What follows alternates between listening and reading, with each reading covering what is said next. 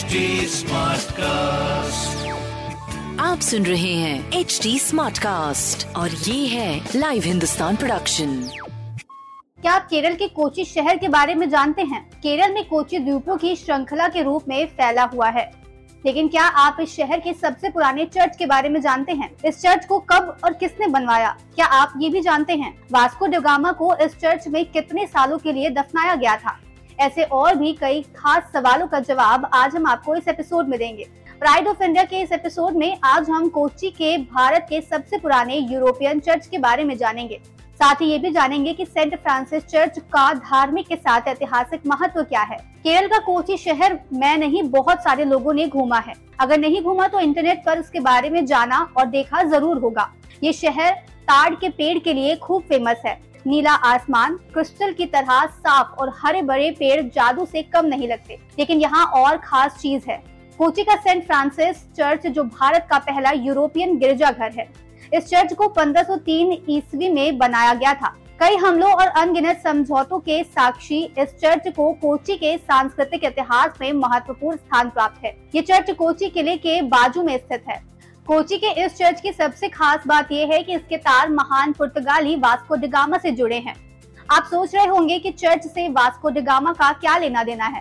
Vasco D gamma जिनका निधन 16वीं शताब्दी में हुआ था, उन्हें सेंट फ्रांसिस चर्च में ही दफनाया गया। हालांकि 14 साल बाद उनके शव को यहाँ से लेसबान ले जाया गया। वास्को डी गामा तत्कालीन कालीकट के निकट कप्पड़ में 1498 में पहुंचे थे।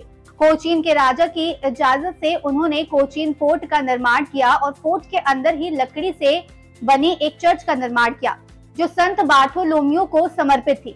हालांकि 1506 में फ्रांसीसी भिक्षुओं ने सीमेंट, बालू और ईंटों का इस्तेमाल कर इसको फिर से बनाया। नए चर्च का निर्माण 1516 में पूरा किया गया। 1516 में फिर से चर्च बनाने के बाद जब प्रोटेस्टेंट डच लोगों ने शहर पर हमला किया तो उन्होंने रोमन कैथोलिक चर्च को पूरा ध्वस्त नहीं किया। उन्होंने 1804 में चर्च को अंग्रेजी चर्च के लोगों के नियंत्रण में दे दिया और फिर ये चर्च सेंट फ्रांसिस को समर्पित कर दिया गया। इस चर्च के लॉन के बीच एक कब्रगाह भी है।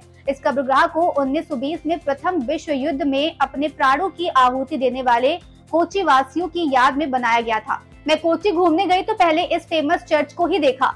वहीं मैं नहीं, मेरे जैसे हजारों पर्यटक हर रोज इस चर्च को देखने आते हैं। सेंट फ्रांसिस चर्च में आपको गॉड के अलावा कई पुरानी और ऐतिहासिक चीजें भी देखने को मिलेंगी जो यहाँ आए लोगों को खूब आकर्षित करती हैं। वहीं इस चर्च को साल 1923 में संरक्षित स्मारक अधिनियम 1904 के तहत संरक्षित स्मारक भी घोषित किया गया था। आप सुन रहे थे लाइव हिंदुस्तान की पेशकश प्राइड ऑफ इंडिया। ऐसे और पॉडकास्ट सुनने के लिए लॉग इन करें www.htsmartcast.com पर और साथ ही पॉडकास्ट से जुड़े सभी अपडेट्स जानने के लिए आप हमें फॉलो कर सकते हैं Facebook, Instagram, YouTube, LinkedIn and Twitter पर। हमारा सोशल हैंडल है @HTSmartcast। आप सुन रहे हैं HT SmartCast और ये था live Hindustan production HT SmartCast।